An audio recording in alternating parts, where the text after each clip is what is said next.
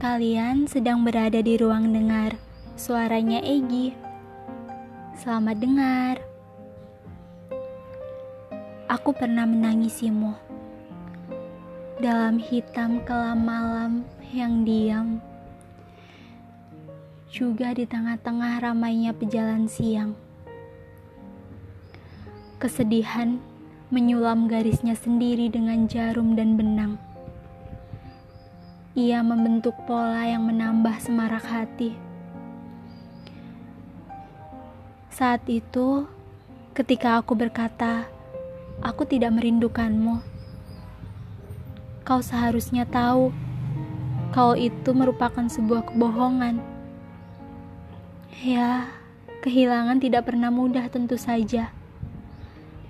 Membiasakan diri tanpamu, salah satunya. Urusan hati tidak pernah sederhana. Betapa hebat ya. Ia terluka hanya karena sesuatu yang biasa dan akrab dengannya sudah tiada. Dan berbicara kehilangan sama seperti membicarakan cinta.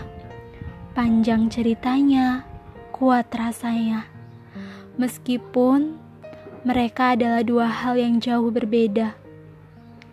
Namun, cinta dan kehilangan selalu mampu menciptakan kisah yang begitu panjang. Sebagaimana aku yang pernah begitu lugu merangkummu dalam sebuah buku, menjelmakan setiap jengkal dari dirimu menjadi sebuah sajak yang bahkan kau tidak peduli itu apa.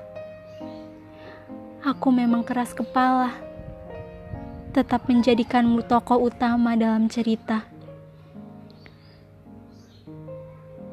Aku tidak pernah sanggup membencimu, tentu saja, sebab setelah masa-masa berduka atas hilangnya cerita kita, sampai saat ini aku masih mengenangmu, walaupun dengan keadaan yang sudah berubah. Tidak ada lagi mimpi untuk melukis cerita lagi.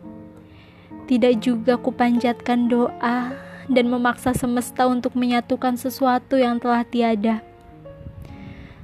Aku menyadari semuanya sudah cukup. Yang sudah, ya memang sudah seharusnya sudah.